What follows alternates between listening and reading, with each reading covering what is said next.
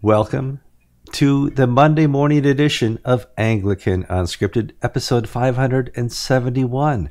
I'm Kevin Carlson. I'm George Conger. I'm Gavin Ashenden. It's the 3rd of February 2020.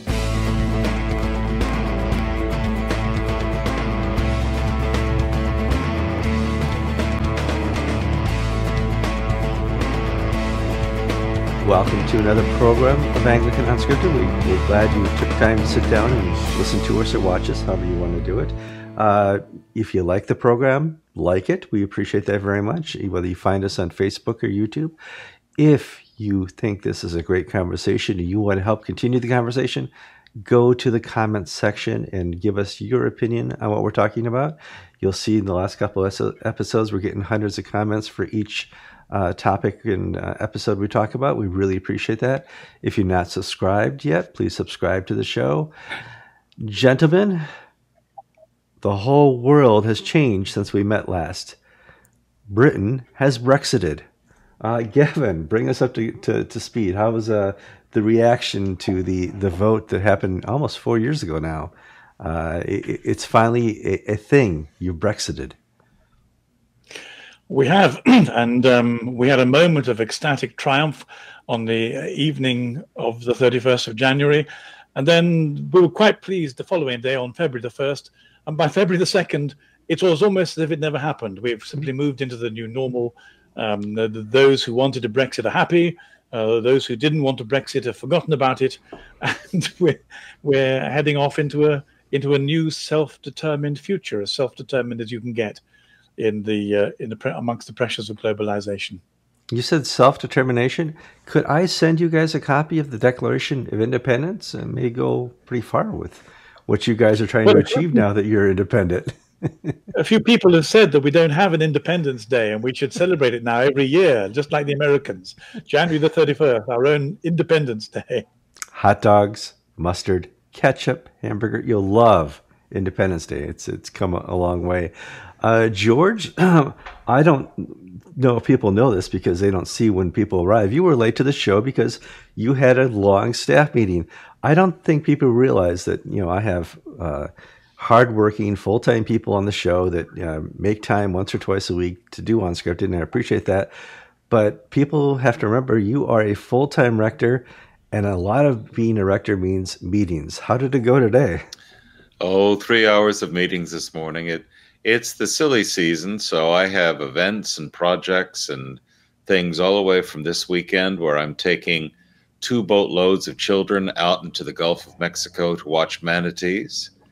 To uh, I'm, I'm, trying to teach the children the value of suffering, um, oh, no. and therefore we're going to go to a Philadelphia Phillies uh, preseason baseball game and watch them play the Boston Red Sox. And so two dozen children under the age of 15, accompanied by me, shall dress in black with little red hats with a white P on it, and we shall mourn and grieve. Uh, part of part of the Episcopal way of uh, always coming up short in the end. Oh, and and yeah. the wonderful thing about taking kids out uh, essentially uh, snorkeling, scuba diving, but without tanks to look at manatees. Mm-hmm. It's really obnoxious ones I can leave out in the Gulf of Mexico, and nobody will know. nobody will know. Actually, seeing the manatees was a, a, highlight of our vacation in November when Jill and I went down there. It was a lot of fun. Uh, the cold I weather got, bring the cold weather brings them into the shallows. Yeah. So it's not it's not deep sea diving or anything like that, but just very, you know, four or five feet of water. You have to wear a wetsuit because the water's in the mid 70s, uh, which for us is freezing Arctic temperatures. But you mm-hmm. then can go and be amongst the manatees as the, some of them are calv- calving, and it's quite a fun thing if you've not done it before. We went diving with about six other people, and they put me in this huge wetsuit, which was gray, and I was mistaken a couple times as a manatee but you, you, know, it's just you've got the little bristly mustache. The, clearly, the bristly mustache. A manatee with a snorkel. Uh, let's get on to the news. Uh, we talked about Brexit. I want to talk about the apology uh, tour that's kind of going on regarding the statement on civil partnerships from the Church of England House of Bishops. And Gavin and I talked about this a little bit more in pre-show, and we kind of did a, uh, a a little show on this. I want to know what the Church of England House of Bishops and the Archbishop of Canterbury and the Archbishop of York are afraid of.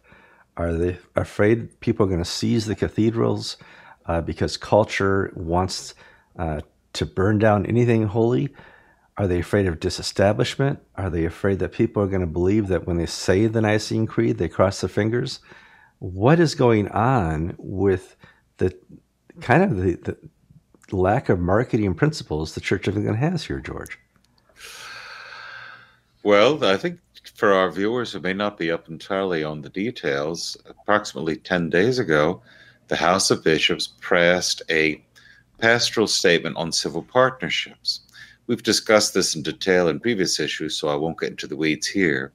But but the reason why was due to the a recent court case that made said civil partnerships can now be between opposite sex people, couples, whereas before they had been reserved for same sex couples and the church had a stance on on what this meant until the new law change. So the church had to come out and explain where things stood. And they issued a pastoral statement reaffirming what the church has always taught on marriage and human sexuality that the proper use of sex, sexual expression is within male female marriage. That is what every Christian denomination of any major import, say for the Episcopal Church, I guess, traditional denomination has taught. And they released this, and it caused a firestorm of anger from gay activists within the uh, Church of England. And then we saw some bishops begin to peel off. Some were expected. Alan Wilson, the Bishop of Buckingham, he put his name to a statement saying that this statement of uh, traditional Christian values held the Church of England up to ridicule.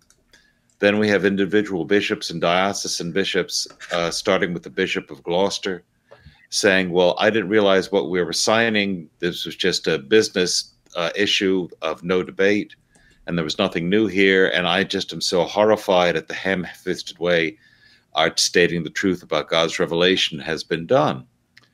Until finally, the two archbishops, Canterbury and York, issued an invitation, an apology that was so ambiguous that you couldn't tell whether they were apologizing for the offense other people had at the statement of traditional Christian values. So, in essence, they were apologizing for the packaging, or were they apologizing for the product, the statement of Christian values?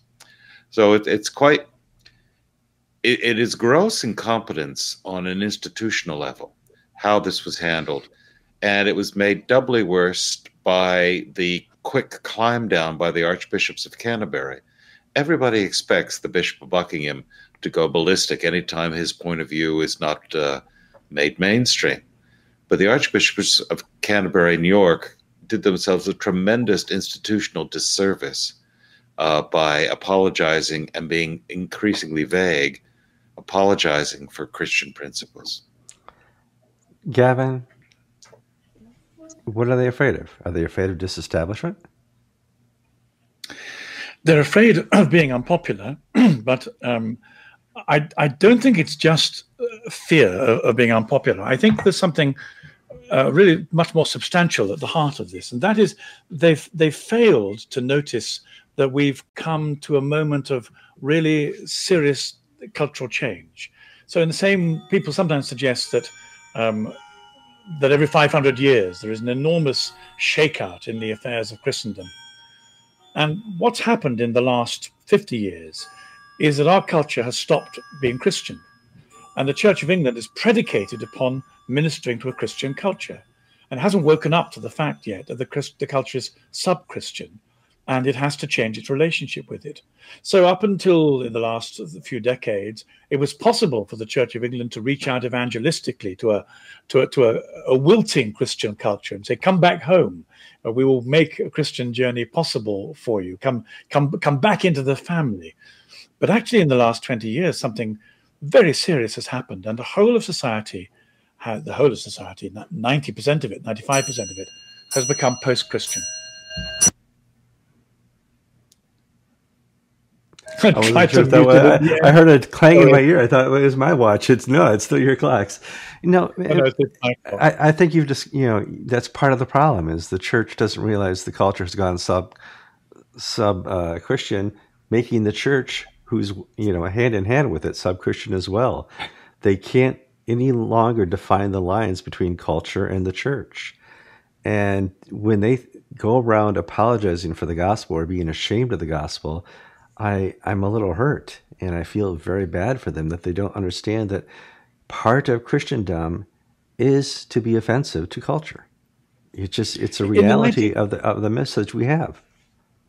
In the 1960s, we had the the, the, the, the, the rather stale, dirty washing of German progressive theology, undermining the Nicene Creed. And on the whole, we were arguing about whether or not there was a virgin birth and Christ was resurrected. And, and, and a lot of people in the, in the church demanded orthodox belief from their bishops. They didn't always get it, but they demanded it. Somewhere between 1960 and the millennium, um, where it had become uh, unacceptable to live outside marriage in a sexual and amorous relationship. In secular terms, it became not only acceptable, but then shortly after that, normative.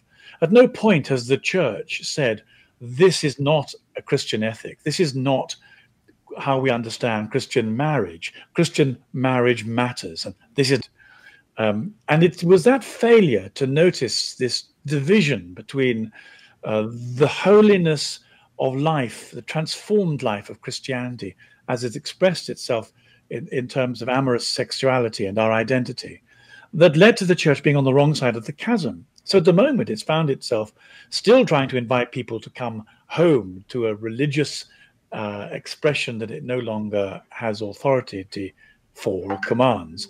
Uh, and in doing so, has let go entirely of the Christian ethic and a proper Christian anthropology. But they don't seem to have noticed. They don't know. They've not discovered they're on the wrong side of this dotted line. If they if they read the New Testament uh, as it presents itself, rather than through the lines of third-rate therapists, uh, they would see it again. But they're they're too afraid of losing the few people that they're hanging on to to find the courage to do that.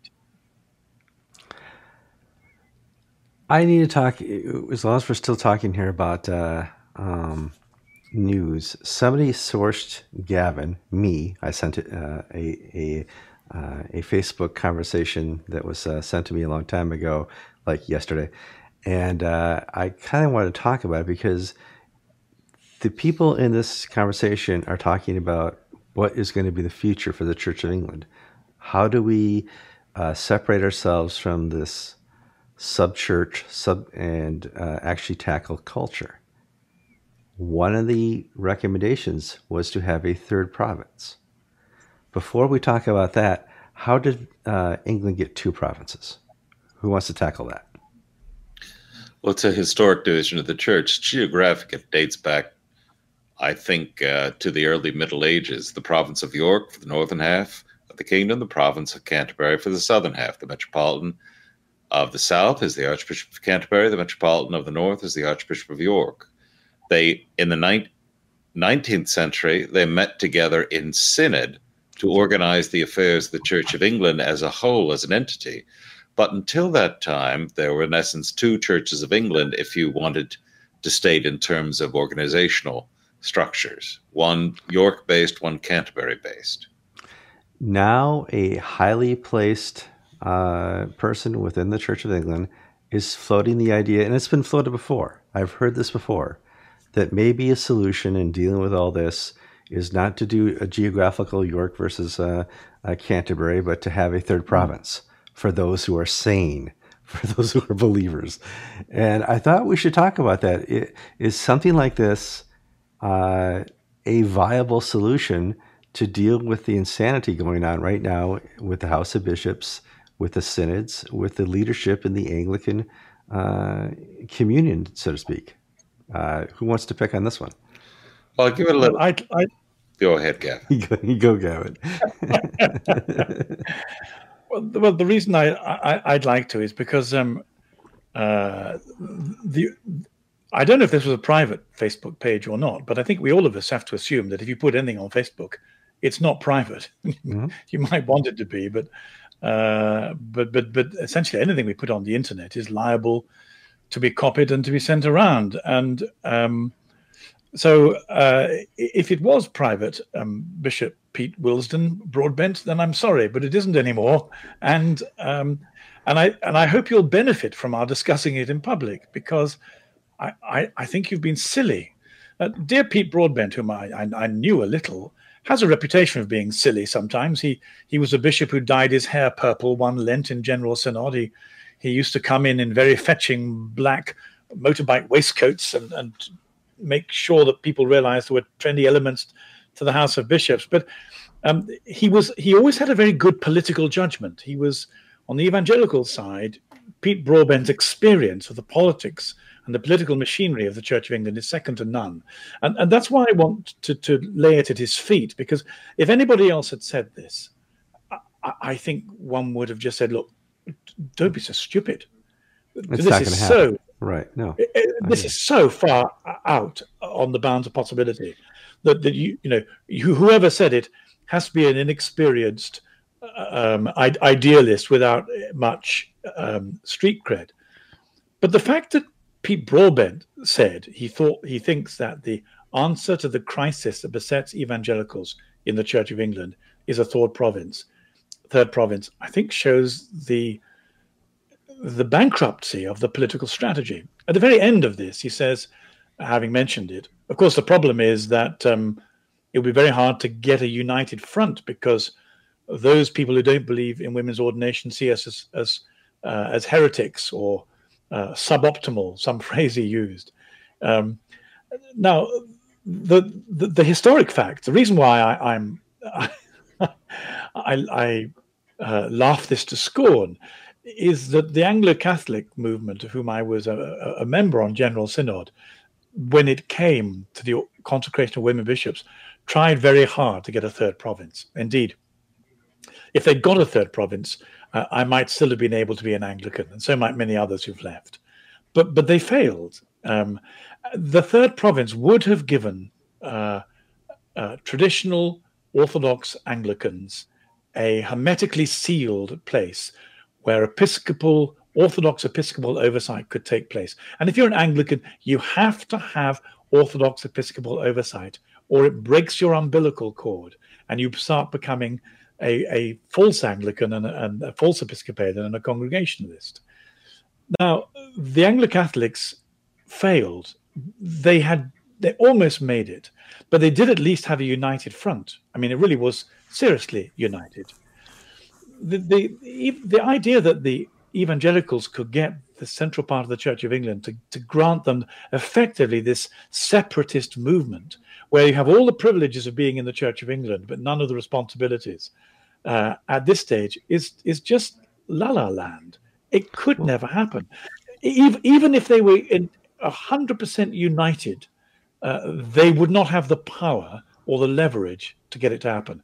But as Broadbent says, they're so far from being united that that that how how would they present themselves? On what terms would they come to negotiate? With or without women priests? Well already you now have a third province and a would-be fourth province. It's ludicrous and it's a sign of desperation and i think incoherence. The fact is there are a number of people in the church of england both bishops and laity who'd like to remain orthodox but they have no institutional mechanism for doing so and therefore they're doomed if I remember correctly, the solution they came up with was mutual flourishing and flying bishops. Eh, yeah, is that that's correct, right? Where uh, you can pick correct. your bishop, and uh, uh, you would have mutual flourishing of you know women's orders and non-women orders, and so uh, the Church let, of England let, is an example where both have failed. I, I had a, a friend of mine who, fortunately, doesn't watch the show. Was at a meeting with Caroline Boddington, uh, talking about the Crown Appointments Commission. And this friend of mine. Tell us who uh, Caroline Boddington. Tell our viewers who Caroline Boddington is. Yeah, we got a lot of people Caroline, playing catch up. Caroline Boddington is the architect of the new Church of England. The Church of England is run by small committees. She runs the most powerful committee of all, which is called the Crown Appointments Commission. She's been there about 20 to 25 years and and and she is the civil servant. She's the gatekeeper to all principal appointments. For some time, she ran an alternative women's bishops training group long before the Church of England had ever agreed to women bishops. Such is her power. So that they should be, as Boris Johnson said about his free trade agreement, oven ready when the moment came. Uh, if she blocks you uh, in terms of the pro- promotion to the role of a bishop, you're finished in the Church of England. Um, and she, behind the scenes, has set the direction and the tone and the political strategy for everything the Church of England has become. There was a moment when I when I needed to tell Rowan Williams of some fairly aberrant behavior she was involved in. And and uh, I got his chaplain to agree to pass him a note at breakfast so it would make its way through the various secretaries. And the reason I didn't send it was because I asked myself what the out, what the intended outcome would be. What power did Rowan Williams have in the face of the institutional uh, gearing that that um, uh, that Caroline Boddington had? And the answer was he had none whatsoever. He couldn't fire her; she was employed by the institution. He couldn't reprimand her; he wasn't his. He was not her line manager. There was nothing the Archbishop of Canterbury in those days could have done if he had wanted to. It's changed slightly since because Justin Welby has very sensibly organized the levers of power so that they are more amenable, closer to his reach. But uh, Caroline, to back to the script. So Caroline Boddington at this meeting of reviewing the Crown Appointments Committee procedure uh, said to people there, mutual flourishing hasn't worked, has it? We ought to give some attention to seeing if we can make it work a bit better. Now, first of all, I don't believe she meant that because she has no investment at all in mutual flourishing apart from a cosmetic uh, a cosmetic delivery of it, which is why it hasn't worked. But I mention it because it hasn't worked remotely. Um, Philip North was the most obvious casualty to it. And if you say, if you say, how many Orthodox, Catholic, or evangelical clergy have been appointed to the office of archdeacon or above in the last five years, the answer is not zero. one. Yeah, zero. Uh, so, so mutual flourishing. That that's a very brief history of mutual flourishing as it is up until today. You're right, Kevin. That was supposed to be the way forward. It's a cul-de-sac. Well, and I think the same with with more provinces. You know, I don't think any way possible to get an agreement in non-geographical terms of having a province built on people who just don't like the uh, House of Bishops of the of uh, the Church of England. What what is the where's the unifying factor in that? And uh, I don't think you can do it. Part of the you might ask you might ask Pete Broadbent onto the show and ask him to explain himself. it, would be, it would be very interesting. To, to part of part of the unifying factor in other situations, such as the Anglican Church in North America, is the caliber of leadership. And what we see it there are some wonderful men in the office of bishop in the Church of England who are faithful uh, Christians. They the problem is, I'm going to use language from my uh, staff meeting this morning. We have a mismatch oh. between long-term and short-term assets and liabilities. Um, the bishops who are conservative and strong on these issues um, lead a group of people where the clergy who are conservative and strong have different views on the ordination of women. So they are not able to overcome this divide of those people who are squeaking the loudest about uh, change and uh, redrawing the lines. Their leadership uh, does not represent them. We have a situation in the Diocese of London. Jonathan Baker is the flying bishop. Jonathan Baker is the bishop there for Anglo Catholics who cannot accept in good conscience the orders of women and who hold to various traditional standards of married life and church teachings and this and that. Well, Jonathan Baker is an own goal by the Church of England. First off, he gave up being a Freemason in order to become a bishop. Now, this is horrific for most Anglo Catholics that you would have a former Freemason who only dropped it not because he felt it was wrong, but because he felt he needed to uh, get rid of something on his resume that would be difficult. Then he got divorced. Then he got married to the divorced wife of one of his priests. And this is the bishop who is supposed to supervise those clergy who will not marry divorcees. He himself is divorced and remarried. And this is the leader that the Church of England has given for that section of conservative Anglo Catholics is somebody whose own life and standards and Episcopal behavior doesn't meet the cut is just as bad as the as the gender of the Bishop of London for some people. It's George, a mismatch. generous. It's a mismatch between with the strengths in the House of Bishops and the strengths among the clergy and congregations and lay people. George, you've been very generous about the caliber of some of the Church of England bishops, and you won't be surprised that I I I, I don't share your views. Um, but but let me just ask you on the, on on the two big issues of the day, Islam and sexuality. Is there a single one of these bishops who has spoken out and articulated the traditional Christian view on these matters? Well, there is, but he's retired. His name is Michael Nazir-Ali. Yeah. He was he was the last My- one. Michael is Mi- Michael is the exception, and as you say, he's Yeah. retired. There are no others. I, Yeah. I- none, none other have. And so, although Lord have mercy upon me, a sinner, I, I don't hold myself up to to be uh, any better than anybody else. But I, if I'm looking for examples of Orthodox ecclesial leadership, I don't see anyone who's said what is required of them on these two critical issues of the day. So I I'm afraid I think the quality of Episcopal leadership is lower than you, in your characteristic generosity, have attributed it. Well, I don't think it's just bishop leadership or clergy. It's evangelical leadership in uh, England. I had a person, a evangelical leader, uh, professor from over in England, agree to do an interview, and uh, it was going to be cosmic. It was, it was a great topic, and at the last minute, he a no show. So, you know, I think there's just people who are not willing to talk about the hard topics because there's there's a built-in fear. I don't know if it's a, a fear of Twitter. It's a fear of being uh attacked relentlessly by the 20 people who uh, have issues, or if it's a you know a fear of uh, who they work with. I don't I don't understand it. Uh, We have some friends who are conservative Church of England clergy who have put together organizations in their diocese to redirect the parish share. They withhold the money from the diocese and put it to one side to use for other church works. And this has caused a disproportionately high degree of outrage from the establishment. And I remember going to Jerusalem for the GAFCON meeting and talking to some of these leaders at the, the tables who were complaining about their bishops, complaining about the Church of England. And I said, look, I can read a financial statement. There are some dioceses that are so close above the waterline that if you just organize your folks and withhold the parish share, they will go under financially. You can bankrupt them. You have power that you're not using. And the response was, well, that's a very American way of doing things.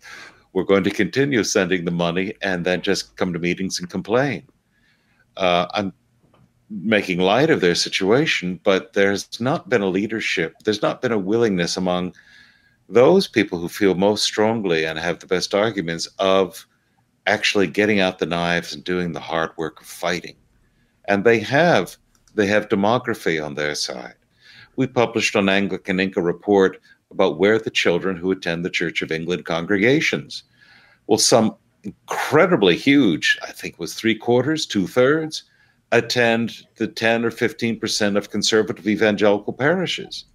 So the people who will be in the Church of England in the building in 25 years are not uh, in worshiping in the uh, mainstream Church of England congregations where the majority have no children under 16. They're in these evangelical parishes. They're the ones that have money. They're the ones that have outreach. They're the ones that are doing all the great work that are being trumpeted time and again by the national institutions. Yet there's been a shyness on part on the part of some of these clergy leaders to take the battle to the enemy. Instead, they're content with fighting a defensive war.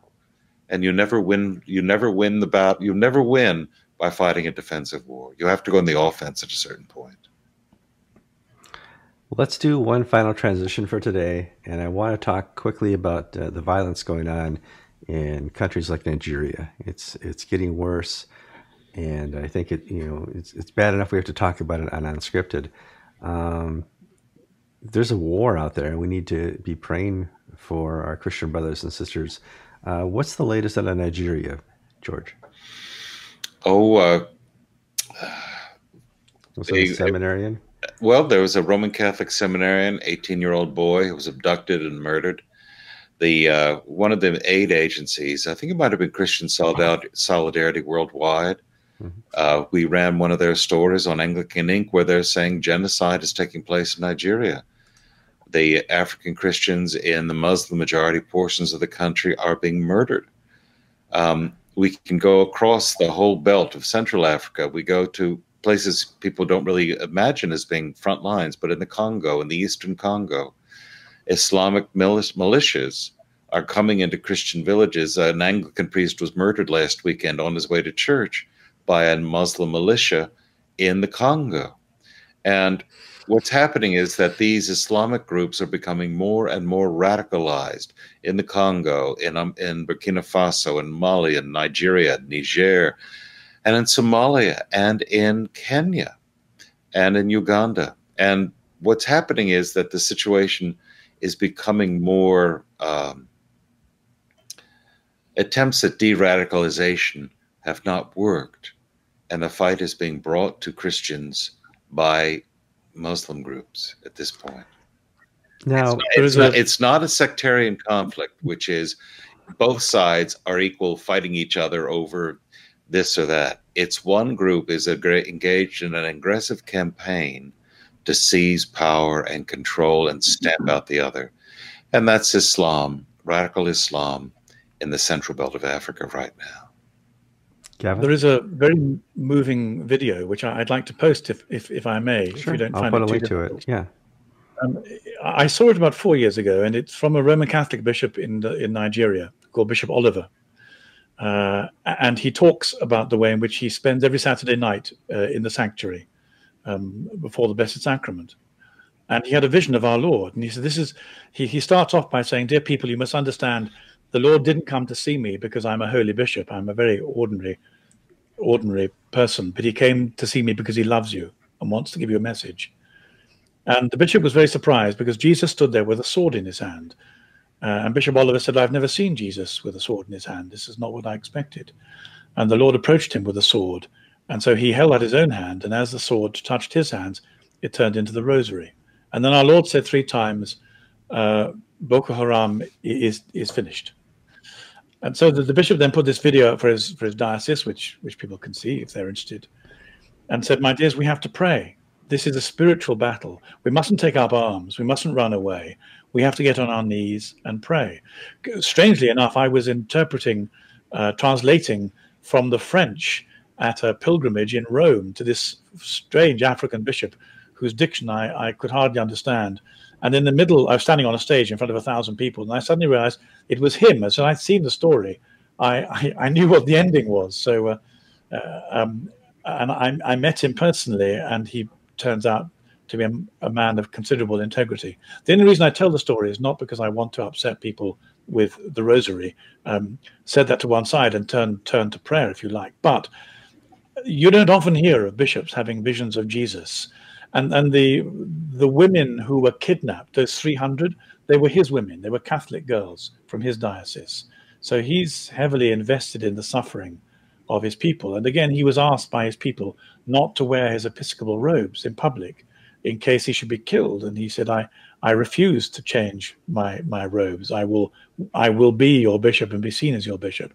So Bishop Oliver is a very splendid man. But I tell the story because I think we need to be reminded that this is that although, as George says, de-radicalization is the option of choice for most social scientists and politicians. If this vision is right and it was real, what we're facing is a spiritual conflict with the other side who are using Muslims and Islam to attack Christianity. And as we look around the world, it is Islam that is moving against Christianity with a profound spiritual hatred. And the only thing that can combat it is witness and prayer. And that's what our bishops should be calling us to. One of the stories I posted recently on Anglican Ink dealt with the Rohingya, which are a Muslim minority in uh, Burma, Myanmar. They are uh, they they are ethnic uh, Burmese and various tribes who adopted Islam when the Bengali Muslims came over the border.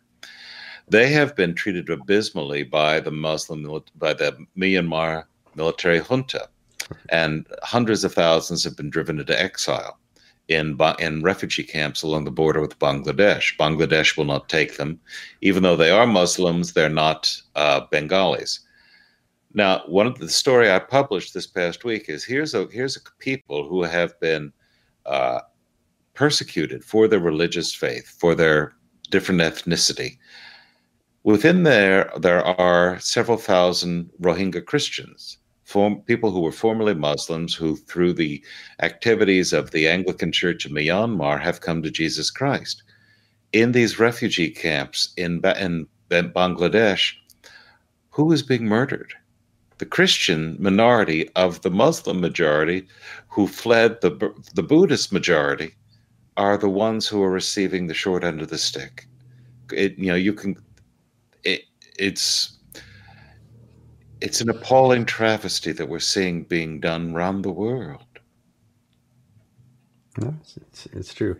Um, it, I saw a couple more stories I wanted to talk about, but I think we'll save it for Friday. Um, certainly, the the uh, Sherry Vaughn uh, statement stuff like that we'll we'll save for the next show because uh, we're busy people and it's 1.30 on a Monday and I got phone calls already, so I got to get busy. And I know George has to get to, back to church work. Gavin, I I got to ask again. I don't recognize the bookshelf behind you. England or France? Where are you at? England. You're in England. England. Okay. That's good. So uh, you guys have put a little Union Jack out over the book, so we, you know, people can tell. Help a lot. Kevin, can we uh, just respond to one uh, viewer question that I thought? Oh, absolutely. Yeah, absolutely. If you got one. Sure. One of our viewers asked us to name our favorite Catholic theologian living and our favorite Anglican Bible scholar living. And that's a really, really hard thing to say because I can tell you who my favorite scholars on both sides are who are now dead. They've died in my lifetime. Uh, but uh, Gavin, how, who would you say is the Catholic uh, theologian scholar that you have read that you find to be of most value in your spiritual life right now? I wondered if I'd be able to reply, but actually I do know, uh, and it's it's Ratzinger, it's Benedict. Um, Benedict's writings on on on the Gospels, uh, and particularly as, as, they apply liturgically. Um, I've just read a commentary he's written on the Psalms, which are used at morning prayer. And whenever I read him, he brings together what, what you have to have from a theologian. You have to have someone whose mind is buried in a profundity of their heart. Um, the Western tradition has treated theologians as brain boxes, academics, intellectuals, uh, people who deal with the pyrotechnics of intelligentsia. But, but Christian tradition has never understood that to be the theological task. The theological task is actually a prayer, a prayer, and the marrying of this world in prayer. Um, and, and intelligence is not the most important thing, but of the most impressive writers, for me, it's it's Ratzinger, or as he's now known, Pope Benedict. If I were to answer this question, uh, if Hans Urs von Balthasar had not died about 10 years ago, von Balthasar would be the man that I would have pointed to. But I agree with you entirely. And for me, it's Benedict's uh, infancy narratives, the uh, books he's written about that. Um, I'm very, I very, very think he's done a wonderful job. And he also is wonderfully stylistically. He's easily hmm. understood. Mm. In my own lifetime, I have gone from a deep reliance and devotion to the works of people like John Stott, and I've switched sides, and now I'm a Packer fan, J.I. Packer fan. You, you can't steal my answers. That's no, not going to help. I, I, think it's because it's the Puritan uh, trajectory that I'm on, away from uh, away from Stott's more uh, caused people grief, more latitudinarian worldview, into Packer's more rigorous worldview. But th- that's just me. I'm, I'm, talking now about biblical scholars. I read with uh, great pleasure. I think I meet. Do I have one on my desk? No, I don't. But the Bible Speaks Today series, put out by Stott and Alec Motyer and others, are really, really phenomenally good books. They're not detailed, heavy academic studies, but they really are great for the pastor or the preacher. I, would like to do what you did, George, and change a question. If you can't answer the question, change it to one you can answer. And so, so for me, it would be C.S. Lewis. Um, yeah. Okay. I, now, I, if if we're gonna go people who have recently died in the last you know decade, I, I'm I'm gonna give my answer too here. Uh, I I would say Oswald Chambers. I would say uh, uh, Stott for sure. J.R. Packer is probably the one I've read the most uh, of any. Uh, C.S. Lewis the second read most. Uh, Stott the third rest you know, um, and Benedict of course is Human Volunteer. Great stuff. So. I've read a great deal of Rowan Williams, and I find him fascinating. But I find him fascinating the way I find detective story fascinating, mm. because I enjoy watching the cleverness and the facile way he uses language and thought. But do I find this as a door into my spiritual life? No, I don't. Uh, I say the same with N.T. Wright. N.T. Wright, very novel, very good stuff. Does it, you know, is it life changing to Kevin's spirituality? Yeah, yeah. It's it's newish, but it's nothing new. Yeah. My so. my my two my two also rans would be Ken Eric. They're, they're dead as well. There isn't anyone alive, I'm afraid. Would be Ken uh, Eric Mascall and Ken Leech. Le- Leech wrote the most marvelous trio on spirituality, where he where he drew. It was he who really introduced me to the power of the of the church fathers, uh, and particularly the relationship between theology and prayer. Uh, and, and, and, and Mascall saw everything coming. He wrote this amazing book called The Secularization of the Church of England uh, in, in the 60s. He, he saw it all. But again, he both he and Leech combine heart and head. And that, for me, is what is required by, by a good theologian. Their heart has to be right with Jesus, they have to pray, and they have to bring an extra degree of clarity of mind to that heart, which is what makes them what they are. If I could also add some runners up, I am I am so blessed because my father spent an enormous amount of money educating me, uh, and I and I didn't uh, give it full desert and justice. My systematic theology professor, when I studied it at in seminary, was Avery Dulles, Cardinal Avery Dulles. And I got to know him as a person. We'd go to lunch together. He would come up from Fordham University to teach that year, and we would go to one of the eating clubs in New Haven, Mory's. And I would listen to him, but I just didn't understand him. I didn't get it. And the second person was another Roman Catholic, completely different, but that was uh, Rene Girard. Now, I didn't have any sort of social relationship. He was a man at the podium in front of me and how many hundreds of other students. But, you know, I know I, I, I couldn't quite this was above my league or my pay grade. But somebody like Packer, and I'm not saying it's because Packer writes to a lower level, it somehow touches me in a different way than someone like Rowan Williams or uh, Girard or and so forth. Nobody mentioned Graham Leonard. Nobody mentioned, you know, well, that's fine. It's fine. So yeah, that's that's our answers. Uh, that was a good comment to, to answer to. And what's our time limit here? I'm looking under the lights. 43 minutes, guys. We pulled it in perfectly. I'm Kevin Kallsen. I'm George Conger. I'm Gavin Ashenden, and you've been listening to episode 571 of Anglican Unscripted on the 3rd of February 2020. I still have no idea what day it is.